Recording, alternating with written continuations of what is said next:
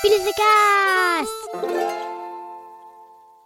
Oh non Mais quoi encore? Tu sors la technique de malade. Ah non, pas la douche Bouge pas, je suis là. Ah bah merci Rémi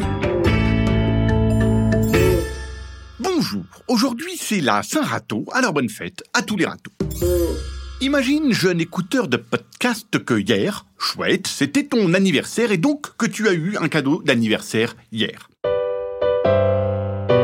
Mais bon, léger problème, tu n'as pas vraiment reçu le cadeau que t'attendais.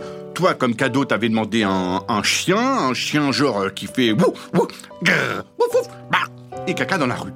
Bien sûr, tu n'avais pas précisé la taille, la couleur, la race, tu voulais juste un chien. Un chien comme ami pour la vie. Un chien tout simplement, c'est pas compliqué quand même. Mais à cause d'un problème de commande pas clair, de site internet un chelou, d'un papa qui sait pas trop bien comment ça marche un ordinateur, t'as pas reçu un chien en cadeau, t'as reçu une girafe. Oui, je sais, ça craint, mais ça arrive. Un truc de dingue. Bon, mais en attendant, comment tu fais pour t'occuper de ton cadeau relou?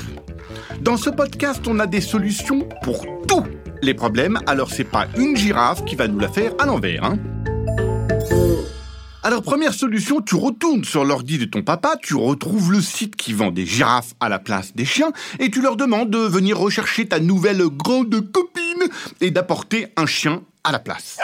Mais le vendeur de girafes, il va te dire là que si t'as sorti la girafe de son carton et que si elle est plus dans son emballage d'origine, il peut pas te la reprendre.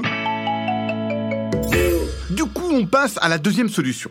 Fais croire à ta girafe qu'elle est un chien, tu vas la transformer en chien. Commence par lui apprendre à aboyer. Ça, c'est facile. Ça veut dire bonjour. Ça, ça veut dire euh, j'ai faim.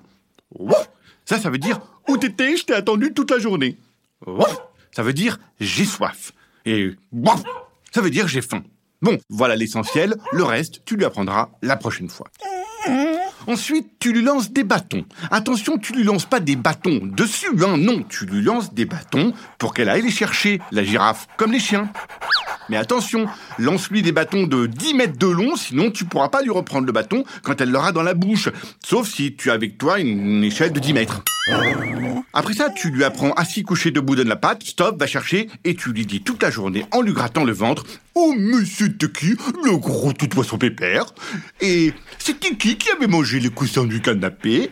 Et c'est toi, Kiki, qui a mangé des bouts de caca? À force d'entendre ça, ta girafe va se prendre pour un vrai chien. Et voilà, ton cadeau d'anniversaire, finalement, il est devenu super cool.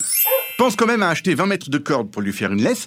Et puis, pendant les balades, prends une grosse pelle et un énorme sac poubelle parce que les girafes, comme les chiens, elles font des crottes. Mais des crottes de 22 kilos.